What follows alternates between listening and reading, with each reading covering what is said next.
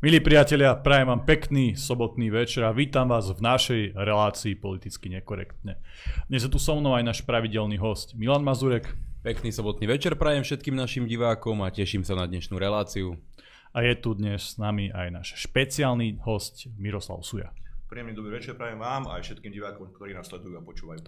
Dobre, dlhšie sme sa nevideli a nepočuli s tebou, Miro, obzvlášť. To bola dlhá doba.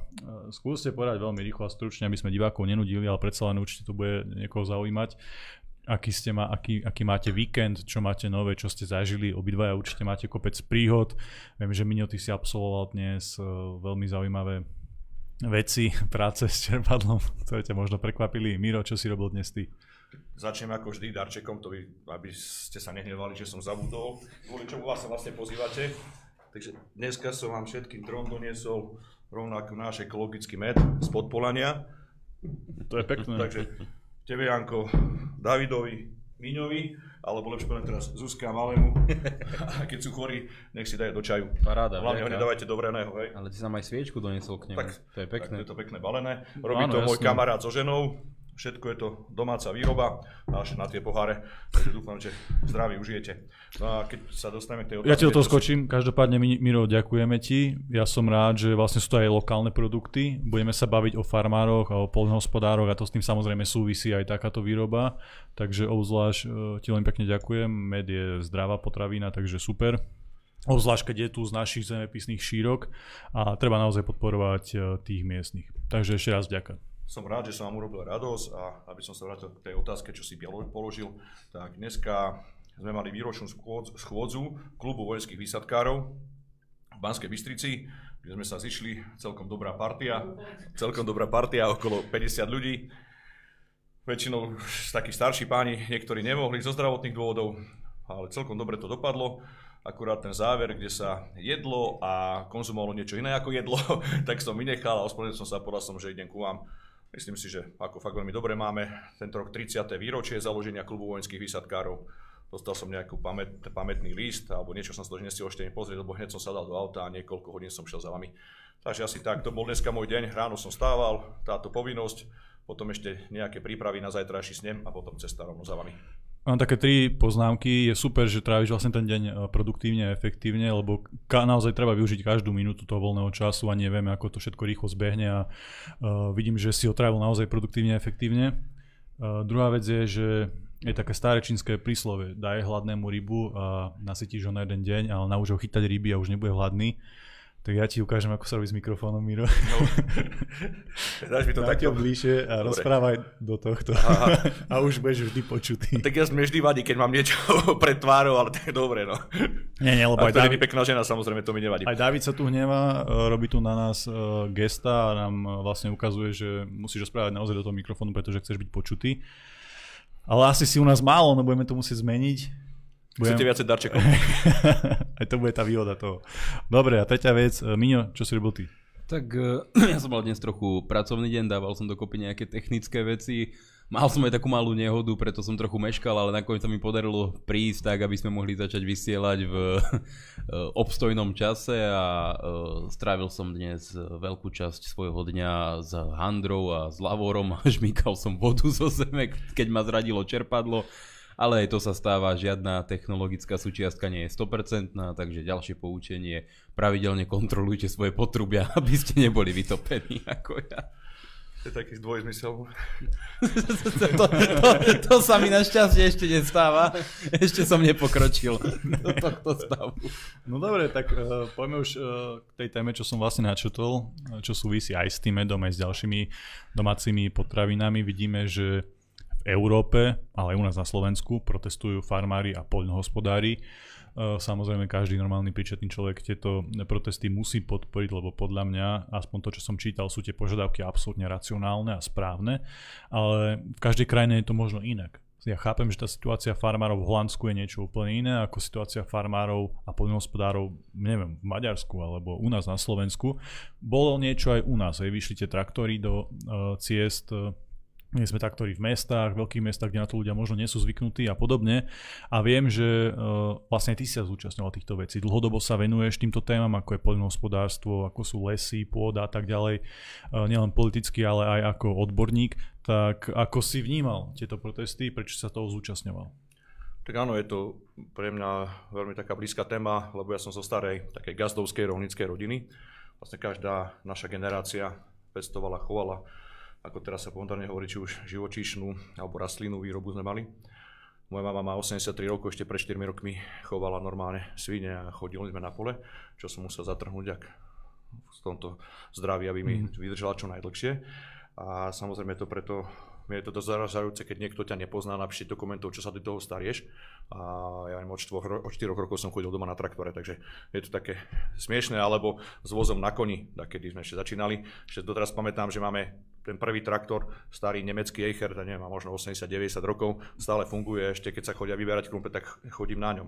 A čo sa týka tých zahraničných ako protestov, áno, sú tie základné, poviem príklad, ktoré sú pre nich, čo ich spája, a to je tá byrokracia, to je jedno v ktorom štáte, to každý s tým má problémy, a samozrejme dovoz potravín do Európskej únie mimo únie, ktoré nemusia spĺňať žiadne požiadavky, tým sú oveľa, dá sa povedať, lacnejšie, nezdravšie, a najväčší problém je dovoz, čo som sa pýtal, či už v Poľsku, v Maďarsku, tak aj u nás je z Ukrajiny a z Južnej Ameriky. Ale protestuje sa, ako si povedal, vo Francúzsku, Poľsku, Česku, Maďarsku, Slovensku, Rumunsku, Litva, Holandsko, Nemecko, Bulharsko, Belgicko, Grécko. Dá sa povedať, že skoro v každom štáte Európy sa protestuje. Povedzme si otázku, by mala znieť ináč, kde sa neprotestuje, alebo kde sú farmári spokojní. Nenájdeš krajinu Európskej únie, kde sú farmári spokojní. Nenájdeš, všade majú nejaké problémy, ale ako som povedal, toto je najväčší problém. U nás najväčší problém. Ale... Aby sme si to tak zhrnuli, vlastne je tu taký negatívny trend v rámci celej Európskej únie. Vyzerá to tak, že systematicky sa to vlastné, to domáce poľnohospodárstvo ako keby podkopáva? Áno. To je samozrejme, všetci nenávidia ten Green Deal, ako o tom sa nemusíme hovoriť. A to nielen poľnohospodári. A to nemusí byť farmár, jasné. Áno, to nemusí byť farmár, to je ako brutál.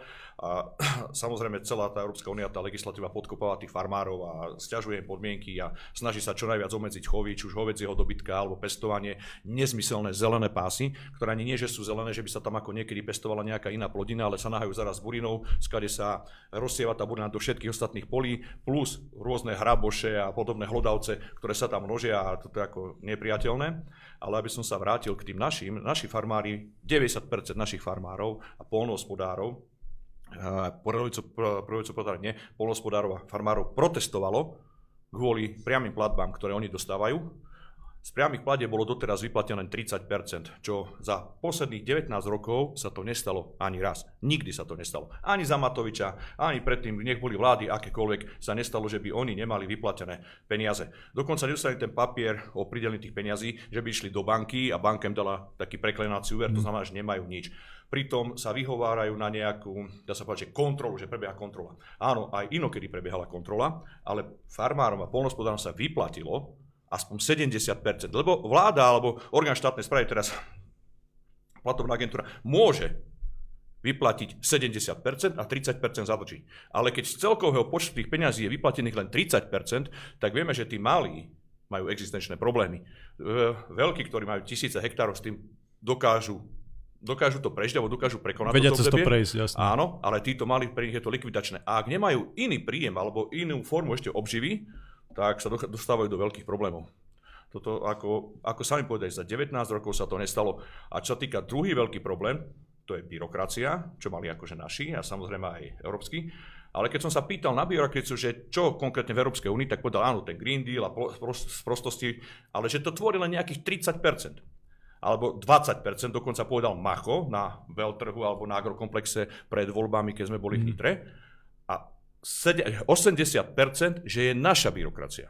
Táto vláda je tu pomaly pol roka, alebo koľko je, nezmenil sa ani jeden zákon, aby trošku umožnili znížiť tú byrokraciu. Aspoň trochu, nič. Proste stále sú tie isté zákony, ako boli predtým.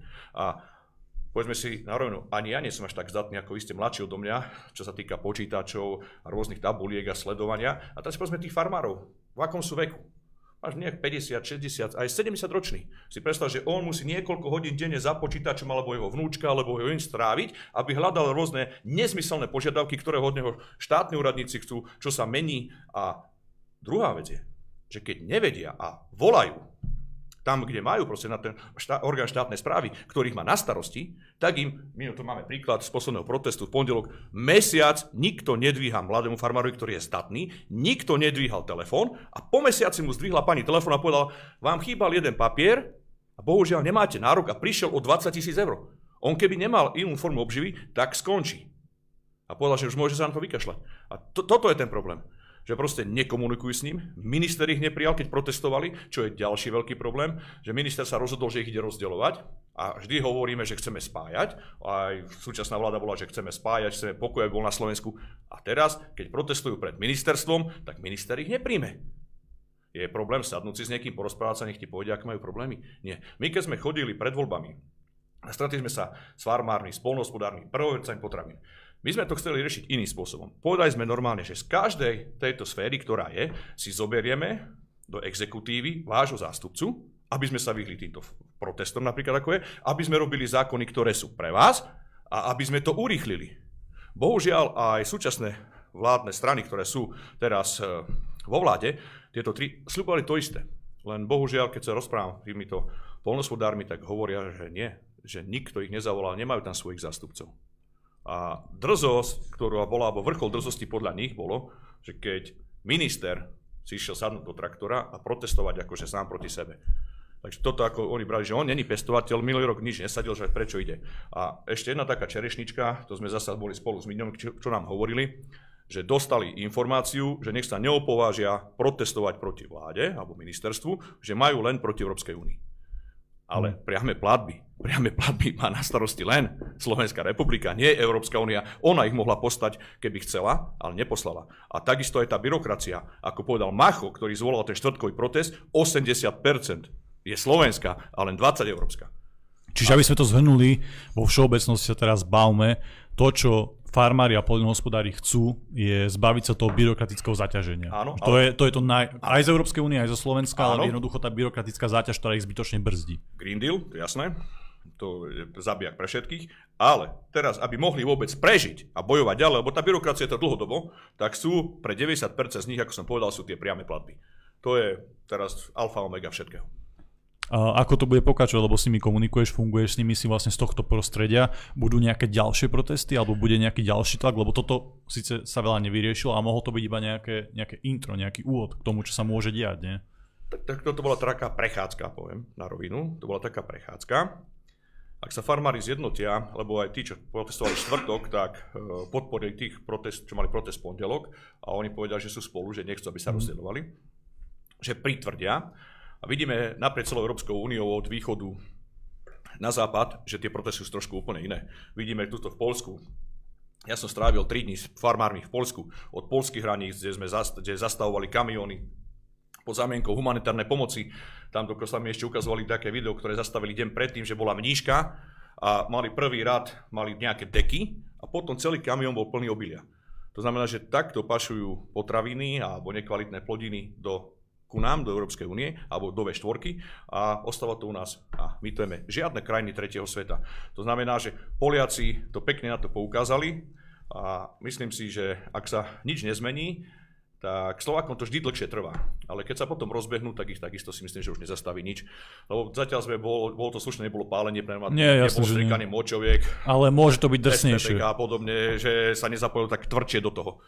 Ale hrozí to, keď sa nevyhovie tým požiadavkám? Áno, aj keď vedenie, to povieme si na rovinu, oni vedia, že vedenie to nechce, lebo tam sú aj iné záujmy, že sú prepojení aj na iné subjekty, hej, nielen na farmárov a tým to vadí, ale potom tí ľudia sa otrhnú a zoberú to do vlastných rúk a pôjdu. A môže to byť radikálnejšie, jasné. Áno, samozrejme, že to môže byť radikálnejšie. To nie je sranda, že keď vyrazia stovky traktorov, tisíce traktorov, že tak teraz bolo len tak light, dajme tomu, 2200. Ale potom oni už nemajú čo stratiť, keď banky im nedajú prekladcov veriť, lebo nedostanú ani za výraz, ani posratý papier, že áno, majú na to nárok, že nedostajú nič, za 19 rokov nestalo, tak idem na úrad práce, zadlžím sa, banky mi zoberú stroje, nestrihám splácať leasing, nemám za čo kúpiť, keď chcem siať, nemám za čo kúpiť hnojiva a podobne. Nemám za čo zaplatiť odvody, nemám za čo kúpiť naftu. Lebo už povedali, že majú na protesty niektorí žiakov chodiť, lebo nemajú peniaze na naftu. A prestali sme počúvať ľudí, hlavne, že predložili sme všetci hovorili, že áno, ten vidiek, to je vlastne chrbtová ako Slovenska, že keď ho zabijeme, takže na Slovensku neostane absolútne nič, že to vymrie. A tí poľnohospodári a prvovýrobce potravín a tí malí gazdovia, oni tvoria to gro, ktoré udržuje ten vidiek. Bohužiaľ, úradníci z Bratislavy, ako vždy od zeleného stola, sú najmudrejší, mali by sa prísť pozrieť do regiónov a možno by to pochopili. Alebo si to vyskúšať na pár mesiacov, nielen sa im previesť na traktore, nielen zakývať. Mali by ísť medzi nich. A je tam napríklad aj Rudohulia, ktorý vie, ako to chodí, je tam medzi nimi a bohužiaľ nič sa nemení. Ja si myslím, že najvyšší čas sa prebudiť a ak ho nepučovajú, tak ja osobne by som odišiel. No, každopádne verím, že tie požiadavky aspoň do tej väčšej miery budú splnené, pretože to je aj miná otázka na teba. My nepotrebujeme k životu ani tieto sluchadlá, ani tento notebook, nepotrebujeme možno ani, ja neviem, čo tu ešte všetko máme, aké moderné nadúpané technológie, potrebujeme jedlo a iné základné veci. Základné veci a zdravé jedlo. A to nám práve dajú naši domáci farmári a poľnohospodári. Je to jeden z dôvodov, prečo si bol aj ty na tých protestov? Lebo ty nie si ani farmár, ani poľnohospodár. Občas niečo zašaškuješ za hadicou, ale to s tým nesúvisí. Tak prečo sa toho zúčastňujú? Prečo to podporuješ vlastne? Úplne jednoznačne, pretože to má viac rozmerov. Jeden je ten, že každý z nás napriek tomu, či pracuješ na poli alebo nepracuješ na poli, či máš nejakú výrobu potravín alebo nemáš, jednoducho chceš, aby ty, tvoja rodina, tvoje najbližšie okolie, jednoducho všeobecne všetci mali prístup ku normálnym, kvalitným, zdravým potravinám. Zároveň to súvisí aj s rozvojom zamestnanosti. Pretože keď tá výroba, pestovanie, chov všetkých tých potravín a živočíšnej výroby nebude prebiehať na Slovensku, no tak logicky sa bude dovážať niekde zo zahraničia. A je nemysliteľné, aby my sme dovážali niečo zo zahraničia, keď si to vieme vypestovať alebo dochovať sami.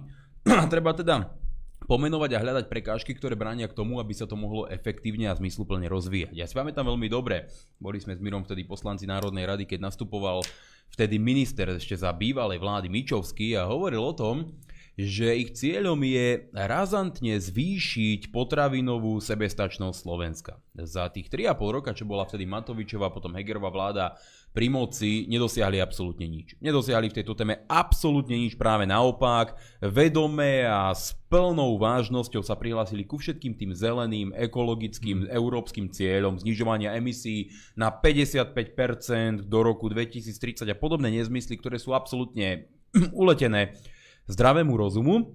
A dnes sú teda ľudia nastavení tak, že majú od tejto vlády veľké očakávania. Ono je to pochopiteľné, pretože tá vláda nastupovala práve v týchto témach. Hovorili o sociálnych otázkach, zdražovaní, o cenách potravín, o potravinovej bezpečnosti, o sebestačnosti Slovákov a preto, keď vidíme, že vláda je tam 5 mesiacov, je také prirodzené, že ľudia vyvíjajú čoraz väčší a väčší tlak a chcú vidieť nejaké výsledky. Aspoň začiatok tých výsledkov. To znamená prvé body nejakého programu, ako hovoril Miro, nejaké prvé zákony, nejaké prvé vyhlášky tých ministerstiev, nejaké prvé kroky, ktoré povedú k tomu, že sa tá situácia pre tých poľnohospodárov zlepší. Lebo sú tu akútne problémy, ktoré treba riešiť a ktoré hlavne vyhnali všetkých týchto ľudí do ulic. A to je práve to napríklad, že nemajú tie priame platby, alebo že je tam absolútna alebo absurdná byrokratická prekážka, ako nám hovoril práve ten mladý farmár, že je nemysliteľné, že on podal všetky papiere v rámci svojej lehoty, potom niekde odišiel zo Slovenska, nikto sa mu neozýval, neprišiel mu žiaden mail, nikto mu nevolal.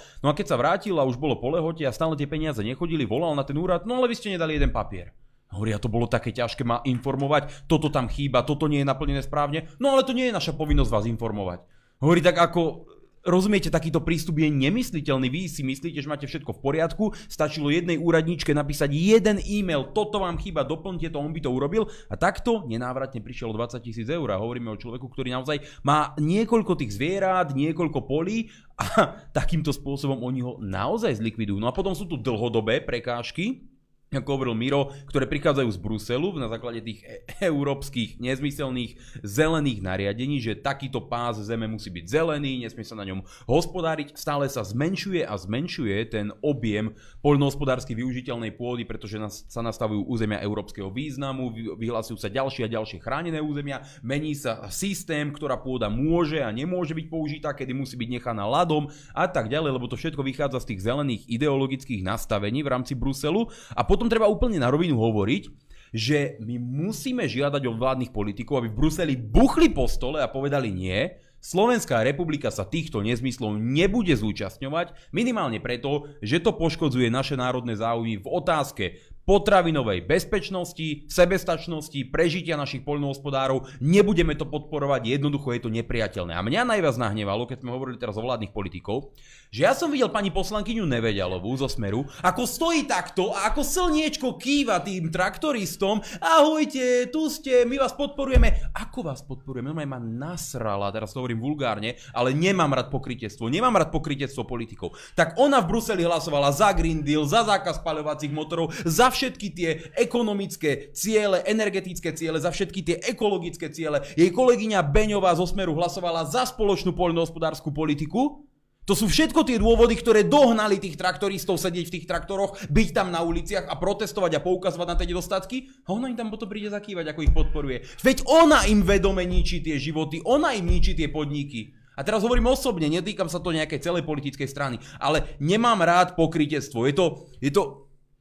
Je to proste nemysliteľné, vadí mi takéto ohlupovanie ľudí a žiaden politik, ani pani Nevedialová, ani pani Beňová by nemali z ľudí robiť idiotov. Toto je fakt akože neslušné, neprístojné a treba sa proti tomu ozvať. Ešte ak by som mohol doplniť Milana, to je farmár, ktorého spomínal, on sa je tam mesiac, to je to, čo som hovoril, že sa mesiac tam pokúšal dovolať, či mu náhodou niečo nechýba a samozrejme mne za mesiac nezdvihli telefón a potom, keď prišiel po lehote, tak potom ho zdvihli. Jedna vec a druhá vec ešte čo je zaujímavé, že vlastne tá PPAčka, ktorá má všetkých farmárov a poľnohospodárov na starosti a tieto platby, tak za teraz 5 mesiacov alebo necelých 5 mesiacov trikrát zmenila riaditeľa. Takže toto je ďalší problém. Tak máme tu vládu, myslím si, že odborníkov, nevieme nájsť normálneho riaditeľa na PPAčku, musíme ho trikrát vymeniť, trikrát má každý nejaký ten systém riadenia. Čiže aj toto brzdí. Ale samozrejme, však to je tá slovenská byrokracia, to je tých 80%. A každý má svoje práce, každý má nejaké iné požiadavky a vidíme potom ten výsledok. Takže to je tiež jeden z tých problémov. A ešte som zabudol, že tí Poliaci sa sťažovali ešte na jednu vec okrem tohto. Oni majú prístup k moru, samozrejme, majú tie terminály, ktoré sú určené pre poľnohospodárov a vláda ich prenajala iným krajinám. A ich vlastní nemajú k tomu prístup. Ale tá nová Tusková vláda. Tak je to napokyn, to bolo v Bruselu. Bolo to napokyn z Bruselu, že im to prenajali. Napríklad, aby sa dostali potraviny z Ukrajiny, niekde inde z Južnej Ameriky, aby sa doviezli k ním a podobne. To znamená, že toto je problém, že v každej krajine máme trošku iné problémy a Poliaci mali toto navyše. Z V4 oni jediní majú prístup k moru, takže aj tie terminály u nich hrali veľkú úlohu. Dobre, dáme si teraz prestávku, po ktorej budeme samozrejme pokračovať ďalej. Milí priatelia, verím, že vás táto prestávka motivovala, že naozaj sa zamyslíte nad slovami majstra Pročka.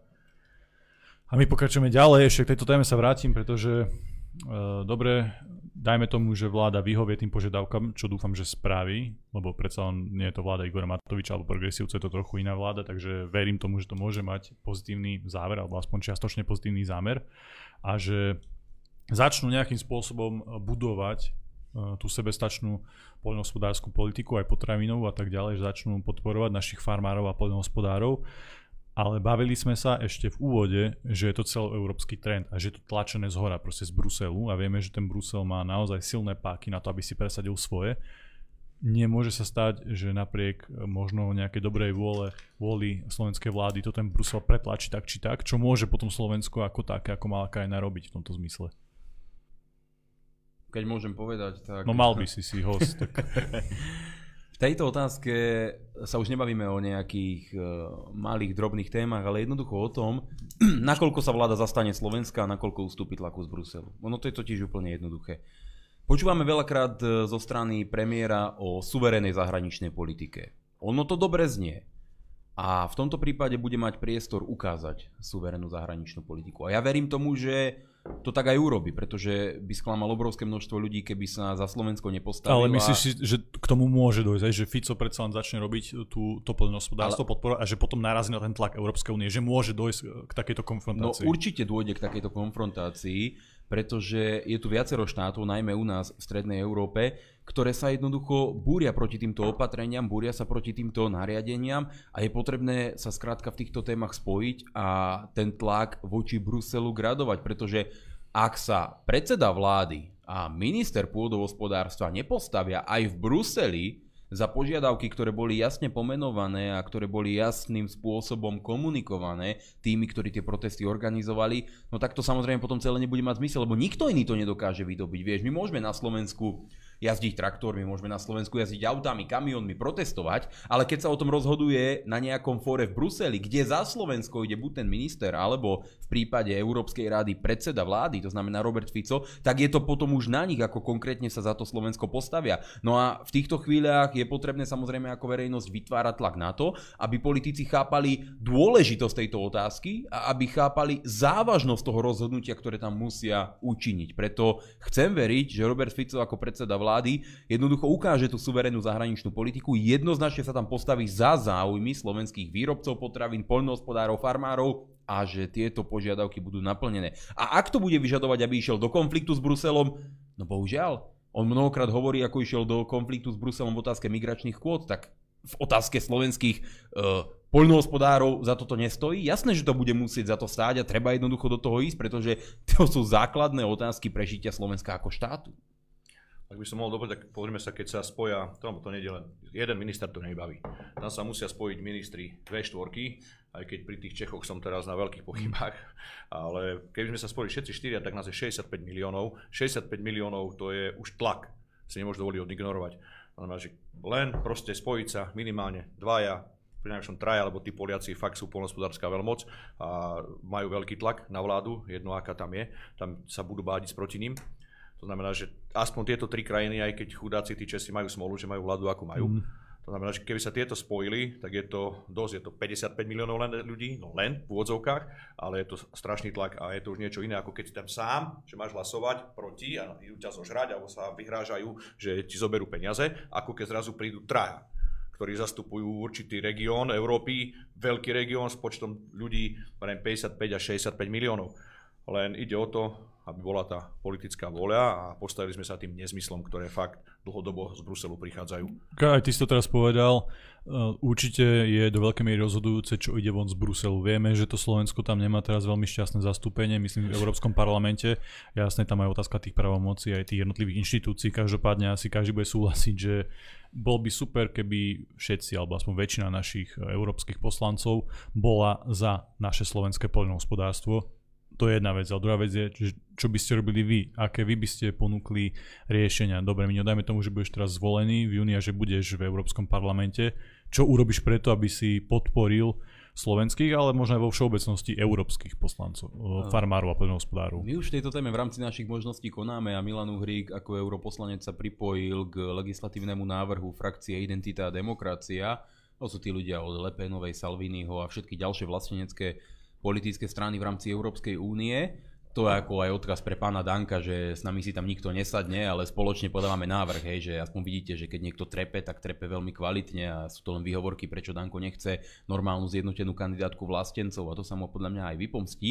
No ale podali návrh na zrušenie toho Green Dealu. Jednoducho proste zrušiť ho a všetky tie následky, ktoré tu prináša, pretože Green Deal to je súbor obrovského množstva rôznych legislatívnych návrhov, ktoré sa dotýkajú života ľudí od tých najnižších úrovní. Tam hovoríme o tom zákaze spaľovacích motorov, o zvýšených normách na dízlové, benzínové motory, o formách podpory a zvýhodňovania, dotačného zvýhodňovania rôznych tzv. Ekologických projektov, ktoré sa potom v priebehu rokov ukážu ako neefektívne, nefunkčné, jednoducho nerentabilné a množstva ďalších vecí, ktoré sa potom aj dotýkajú tých poľnohospodárov, ako je spôsob, ako môžu pestovať, čo pri tom môžu využívať, metódy a osvedčené formy proste spracovania pestovania a pestovania týchto rastlín sa začnú meniť, lebo teraz hovoria, že to tak nefunguje, keď ste to tak robili 10 generácií, dnes to je zlé, ako hovoríme, dnes nebudeš chovať alebo starať sa pásť ovce na tejto lúke, lebo zrazu je to územie európskeho významu. To všetko je súbor tých obrovských nezmyslov, ktoré nikde inde na svete samozrejme nezavádzajú, len v Európskej únii. A oni správne navrhli do Bruselu, aby to bolo zamietnuté. Dnes vieme, že to asi neprejde, pretože tá väčšina v Bruseli je jednoducho taká, aká je. Ale čoraz viac médií v rámci Európskej únie upozorňuje na to, že tu vzrastá podpora euroskeptických alebo eurorealistických politických síl, ako sme aj napríklad my, ktorí hovoria otvorene, čo sú tie negatíva tej Európskej únii, ktorí nie sú zaslepení ako nejakí progresívci Nikolsonova, Beňová a ďalší eurofanatici. A keď tieto politické síly v júni, medzi ktoré patrí Hnutie Republika, výrazne úspejú v európskych voľbách, tak bude minimálne reálne, aby sme všetky tieto procesy na dlhú dobu zastavili, prípadne ich úplne zvrátili. Všetko rozhodnú tie európske voľby, pretože ten Európsky parlament bez jeho súhlasu tie veci potom samozrejme nejdú na tú ďalšiu Európsku radu a to je mimoriadne dôležité. Ľudia to budú mať v júni v rukách a keď sa na tie voľby vykašľú, bude to veľmi smutné, lebo naďalej o nás budú rozhodovať ľudia, ako som spomínal, Bilčík, Hojsík, Beňová a podobní, uletení blázni a je to na nás. Teraz naozaj je to na nás. Rajačovský zahlasoval takisto za tú spoločnú európsku poľnohospodársku politiku. No, to je pravda. A nie je ani liberál a zahlasoval za ňu, čo je dosť smutné. Ale ja by som chcel povedať ešte jednu vec. Veľa ľuďom zasvietila kontrolka, že pozor, keď sa teraz vyjadrili progresívci, liberáli, Saska a podobne a odkázali poľnohospodárom, dali odkaz. Že nech sa na to pripravia, že o 5 rokov bude Európska únia rozšírená o Ukrajinu, a všetky potraviny prídu stade, tak nech sa na to teraz pripravia a neprotestujú, až nepestujú niečo iné. Ale rád by som vedel, čo. To nepovedali už čo. A to povedal odborník na poľnohospodárstvo z PSK. To oni majú takých odborníkov ako na ten dôchodkový systém, že zniží dôchodky. Tak to je ten nakazaný. Aj na zdravotníctvo. Toto by si mali uvedomiť ľudia, keď pôjdu k voľbám. Aj tí v Bratislave, tí liberáli slnečkári, ktorí radi chodia do tých potravín, kde sú tie zdravé potraviny, všetko, že príde pekne z Ukrajiny GMO plodiny, ktoré sú nie dovolené ani v USA a nikto nevie, čo si môžu spôsobovať. To všetko sa tam takto pestuje. A už keď sme pri tom, tak to pestujú nadnárodné spoločnosti, ktoré sú, ja neviem, na Cypre alebo niekde v Saúdskej Arabii, v Amerike sú registrované schránkové firmy. Takže ak si hovoríme, že ideme pomôcť Ukrajine, tak figu borov, pomáhame nadnárodným subjektom, ktorí sú mimo Európskej únie. Takže pozor, toto je taká dvojtvárnosť, aby sa povedalo priamo veci, ako sú. Takže títo slnečkári, ktorí tak rádi jedia, aj to ty hovoríš, to sojové kafe a podobné veci. Blbosti, ne? Hej, blbosti. Ale aj zdravé potraviny, nehovorím, že len to, že to no, tak môžu zrazu byť smutno alebo nemilo prekvapení, keď im niečo takéto pristane v tých obchodíkoch. A nie len to, ale cena tých zdravých potravín, vzhľadom na to, keď trh zasítia tie nekvalitné, ľahšie dostupné, vypestované za úplne iných podmienok, tak cena tých zdravých, tých skutočne domácich potravín závratne stúpne, pretože bude minimum tých, ktorí budú produkovať tieto potraviny. To znamená, že sa to zase dotkne všetkých. A budeš mať na výber, buď platiť extrémne premrštené ceny za kvalitné domáce potraviny, alebo jesť sajrajt, geneticky modifikovaný, lacno vypestovaný, plný pesticídov a podobne, ktorý už ti veľkú radosť asi neurobí, lenže bohužiaľ ľudia na životnej úrovni klesnú tak nízko, že mnohí si nebudú môcť dovoliť tie zdravé domáce. A to je to, prečím my varujeme, pretože to je dlhodobá stratégia a plán, ktorá Európska únia otvorene presadzuje a k tomu toto povedie. Tam iný záver skrátka nie je. Miro, keď už si tu, a si tu osobne musím sa ťa opýtať, osobná otázka doznatelo, dovolím si takto. Aj v prestávke sme počuli a videli, tí, ktorí to pozerali, majstra Jožefa Pročka. Ty máš s ním nejaký osobný vzťah, nejaké osobné veci, tak v akom to je štádiu? Lebo tam došlo k nejakej konfrontácii, ktorú riešil aj súd a už hádame aj nejaký výsledok, nie? Tak skúsa s nami podeliť. Určite by bolo dobre, keby si potom z toho urobil zostrih z tejto časti a poslal priamo majstrovi. Tak ja som ho najradšej nevidel toho človeka, lebo fakt... Sú rôzne politické názory, máš rôznych oponentov, ale toto prekračuje všetky medze, všetky červené čiary. Jožko Pročko vyhlásil v parlamente, že prikladám pištol k hlave detí. Toto. Samozrejme vedel, že nemôže byť trestnoprávne zodpovedný, lebo má imunitu, ale samozrejme pozabudol v tej jeho jednoduchosti, že tam môže byť normálne civilná žaloba a ja som ho aj využil. Čakal som niekoľko rokov, kým sa to vyriešilo. A Veľa sudcov sa zdalo, bálo sa ho, alebo neviem prečo, že sú zaujatí, v Lučenci to bolo, bo on patrí pod okres Lučenec, Halič, tak to dali nakoniec na detašované pracovisko, ktoré je teraz v Krtíši. V Krtíši sadol sudca, rozhodol. Som veľmi prekvapený, bol otvorený, férový, povedal dopredu, ako to vidí a navrhol Pročkovi, že nech práve príjme nejaký zmier, alebo nech sa splní. Samozrejme, jeho správanie bolo ako vždy aj tam, ako v parlamente, možno trošku až nie až tak ostré. Čo, vyskakoval na sudcu? Vyskakoval, samozrejme, tam aj na mňa bliakal, tam stával, volal právnikovi, že on dal na mňa žalobu, potom sa zistilo, že tá žaloba vôbec nie je nič, klamal aj tam na súde, že za rok nepodal nič. Je to stratég. Hej. A ja som povedal, že to v žiadnom prípade, lebo ja, ako som povedal veľakrát, ja mám 5 synov, a čo sa týka spracujem dlhodobo s deťmi, pomáhame všetkým detským skupinám, ktoré môžeme, či už športovcom, v kultúre a podobne, ale len detským súborom, dospelým nie, lebo tie deti sú naša budúcosť, aby sme ich vychovali, aby sme im to trošku uľahčili, lebo tí dospelí si skôr na seba zarobia ako tie deti. A je to záťaž pre rodiny, keď majú všetko platiť samé. A on takéto niečo povie, tak sa ma to osobne dotklo a preto som dal na ten súd žalobu. Sudca mi dal za pravdu, rozsudok je, že v tých troch bodoch, ktoré sú, tak uznal, že mám pravdu, to znamená, že Pročko podľa rozsudku sa musí ospravedlniť v Národnej rade, musí sa ospravedlniť na svojom Facebooku a musí zaplatiť finančnú pokutu, neviem koľko €1000, teraz to už presne neviem.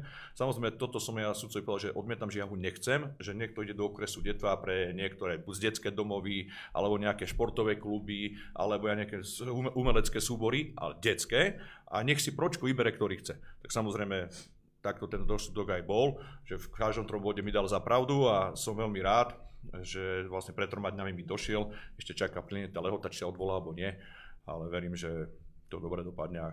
Musíme sa brániť, ako není možné, aby niekto v kuse na vás útočil, niekto kýdal a podobne. Keď útočí na moju osobu, tak to znesiem, ale už keď do toho začne zaťahovať deti, tak to už je problém. No a vrchol všetkého bol, že on povedal na súde, že to má z dôvodného zdroja, doniesol z internetu nejakú komunikáciu a nakoniec povedal, že on to tak nemyslel, že nie je deťom kláve, že prikladám pištol, ale že k svojim vlastným deťom nakoniec prikladám pištol, ale tak to ako sudcu skoro vyrútilo povevať, ja som myslel, že prehryznem ten stôl, keď toto povedal, ako ja svoje deti strašne milujem, ako ani si neviete predstaviť, ako to moc mohol vypustiť z úst. Takže som rád, že to takto dopadlo. A no, vec, ešte si skočím do reči, na tom papíri bolo, že to je overená informácia, lebo to má stať to. A tá istá pani, ja viem, ktorá to z detvy, mu písala, že som sa zúčastňoval a vraždil som ľudí. Tak on nepodal trestné oznámenie na mňa, že vraždím ľudí, a potom, keď je to dôverná informácia, ale vybral si len to jedno. No takže aspoň vidíme, že Jožko, aká je osobnosť. No. Mám aj ja skúsenosti so súdmi, s rôznymi orgánmi, s prokurátorov a tak ďalej, ale toto je naozaj jedinečná, výnimočná stratégia, ako bojovať, ako sa brániť na súde, respektíve ako riešiť nejaké žaloby takýmto naozaj svojským štýlom. Každopádne, prečo to riešime? Je fascinujúce, že tento človek je druhé volebné obdobie poslanec Národnej rady, teda mal by tam pracovať pre nás, pracuje za naše peniaze, predpokladám, že aj to odškodné, ktoré bude z našich peňazí samozrejme, lebo však tak je platený Jožef Pročko. A to nie je iba nejaký zúfalec, nejaký klaun, on je reálne poslanec, on bol vládny poslanec, on do veľkej miery ovplyvňoval legislatívny proces na Slovensku a aj teraz sa na ňom zúčastňuje ako opozičný poslanec, takže aj toto tvorí našu dnešnú opozíciu a čo už, no, budú ďalšie voľby, možno sa vymení nejako. Možno ho nahradíš práve ty, takže uvidíme. Dobre, poďme na tie ďalšie témy, čo tu ešte máme, lebo máme ešte niekoľko minút. Blížia sa voľby prezidenta, ako to vidíte, predsa len tá kampaň sa stupňuje, sú stále rôzne prieskumy, vyzerá to hociako, tak ako to vidíte vy, prvé, druhé kolo? No tak toto je veľmi ťažká otázka. Dneska som bol v Tesku na nákup. Potreboval som rýchlo kúpiť nejaké minerálne vody a nemal som sa kde zastaviť nejaké jednoty, alebo išli by som radšej do jednoty, tak bolo tam len Tesco, tak som kúpil slovenské minerálky a zastavil ma jeden pán a hovorí, že pán Suja, zdravím vás, koho ideme voliť, povedz si, koho by sme mali voliť. A hovorím, že to si mi dal tak ťažkú otázku, ja fakt neviem v prvom kole, koho by som si vybral. Vybrať si budem isto nejakého z pronárodných kandidátov a v druhom kole, ale je to veľmi ťažké, fakt neviem. A v druhom kole, no už keď sa dostanú možno nejakí tí dvaja, ktorých tuším, ktorí sú pretláčaní. Tak podľa všetkého asi menšie zlo, ale to je... Ja to vidím tak, že to je ako keby boli úplne rovnakí, len ty si rovnaký modrý a ty si rovnaký červený.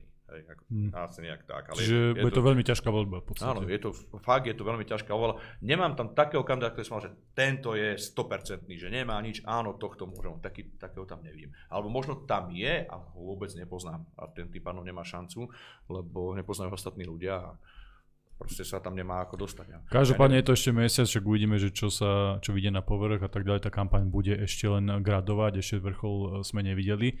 Takže uvidíme, čo všetko sa dostane von, ak to sa ako vyfarbí. Miňo, ty ako? Mne príde najprv v otázke prezidentských volieb komické, že Andrej Danko už oznámil teda, že zároveň, ako sa bude uchádzať o post prezidenta, už podá svoju kandidatúru na post europoslanca. Čím ľuďom povedal, že on si z tej prezidentskej kandidatúry naozaj len robí srandu a že to nemyslí vážne. A tým sa jeho prezidentská kandidatúra dostala do úplne rovnakej línie ako Matovičova prezidentská kandidatúra. Keď on dopredu oznámil, že on nechce byť prezident a kandiduje len preto, aby bol v médiách a mohol tam proste tárať svoje somariny. A Danko v podstate oznámil to isté, keď povedal, že áno, ja kandidujem za prezidenta, ale nemyslím to vážne a chcem byť aj europoslanec. Čiže v prvom rade by som bol rád, keby sa ten volebný proces takýmto spôsobom nedehonestoval, a to už je jedno, či Matovičom alebo Dankom, ale aby kandidovali ľudia, ktorí to myslia seriózne a nerobili si z kandidatúry len svoj marketing, pretože tým vlastne utápajú vždy časť hlasov, ktorá môže pomôcť reálne inému človeku, ktorý môže mať väčšie šance a lepšie záujmy. Podľa mňa sú tu také dve skupiny. Jedna je, ktorá volí na základe nejakého stranického trička, to znamená, že si povie, ja som volič koalície, ja som volič opozície. Ty volič opozície, budeš voliť Korčoka, keď si volič koalície, tak podľa toho politického trička, či si volil SNS, Smer, alebo ja neviem, Hlas, tak vyberáme Pellegriniho, lebo to je kandidát koalície. A potom je tu druhá skupina, ktorú vnímam lepšie, lebo to hodnotia triezvejšie, že to hodnotia hodnotovo tých ľudí. To znamená, že na toho politika pozrú a povie, čo chce presadiť, aké s ním mám názorové prieniky, aké má názory, čo má ako víziu do budúcna. A v tomto ohľade by som ja ľuďom odporúčil taký môj kľúč osobný, ktorým sa na to dívam. A to je ten, že keď už chcete ísť niekoho voliť, podľa môjho názoru je zmysluplné dívať sa na to, či je proti moderným dúhovým agendám, ako je ten genderizmus, zmeny pohlavia malých detí a tak ďalej, čo si ja osobne pri Pellegrinimu nie som veľmi istý. Či je proti, lebo to je veľmi aktuálna otázka, inak toto sa mnohí ešte neuvedomujú, migračnému paktu novému a povinnému príjmaniu afrických a azijských imigrantov na Slovensko. To sú dve zásadné otázky. A tretia dôležitá otázka, ktorú by mali ľudia zvažovať, ktorá možno už nie je až tak aktuálna, ale veľa vypovedá o charaktere, odvahe toho človeka, je, ako sa správal v dobe tej koronatotality. Ako sa prezentoval, za čo bojoval, čo vyhlasoval a či šiel osobným príkladom nejakej odvahy, kedy by chránil práva a slobody občanov Slovenskej republiky. Lebo ja si pamätám, keď Peter Pellegrini hlasoval v Národnej rade za ten príspevok dôchodcom, ktorý sa ale mal vyplatiť len zaočkovaným. To znamená, tých nezaočkovaných dala vláda vtedy Igora Matoviča na druhú kole a urobili z nich menej cenných. A týkalo sa to aj mojich starých rodičov a mňa tým fakt naštval ten Pellegrini a urobil to vedome a celý klub Hlasu vtedy hlasoval za to, že nezaočkovaní dôchodcovia sú menej cenní, tí nedostanú od štátu nič. To ma fakt naštvalo. A podľa môjho názoru sú v tom výbere aj kandidáti, ktorí sa v tejto téme zachovali chlapskejšie, lepšie. Myslíš, že to dobre? A teraz je už len otázka na tom, ako si to ľudia vyhodnotia, ktorý kandidát má nejakú šancu a ktorý kandidát z tých kandidátov to myslí v tej kampani aspoň trochu vážne. Ja hovorím úplne vážne, že kandidát, ktorý, lebo do 8. marca sa podávajú kandidátky do Európskeho parlamentu. Niekedy koncom marca je prvé kolo prezidentských volieb.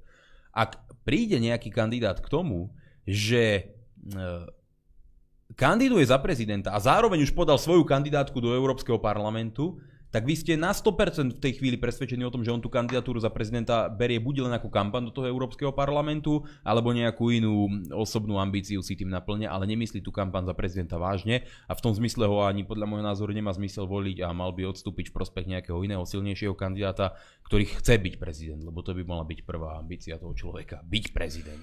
Ale je to zaujímavý fenomén, už ste to obaja načetli. Média absolútne ignorujú tých tzv. Pronárodných kandidátov. To sú tí kandidáti, ktorí sa ako keby radia do tejto časti spektra. Petra Kuďku, ktorý bol jediný relevantný, odstránili ilumináti z nejakého dôvodu. Asi mali strach, nechcem to rozoberať, aby aj nás nezablokovali. A každopádne sú nám tu fakt, že podľa mňa naozaj umelo, až na drzovku umelo podsúvané dva mená. Hej? Peter Pellegrini a Ivan Korčok. Fakt akože dávajú taký obraz, je medzi nimi veľmi tesný rozdiel v prieskumoch a tak ďalej, veď to už je, mne to príde ako už za hranou, však nemôžu si robiť z ľudí takých hlupákov. Ešte tam trošku vyskakuje v tých preskumoch Harabin, ale ten je podľa môjho názoru teraz umelo tlačený dole. Tak čo si myslíte o tejto naozaj že mediálnej hre?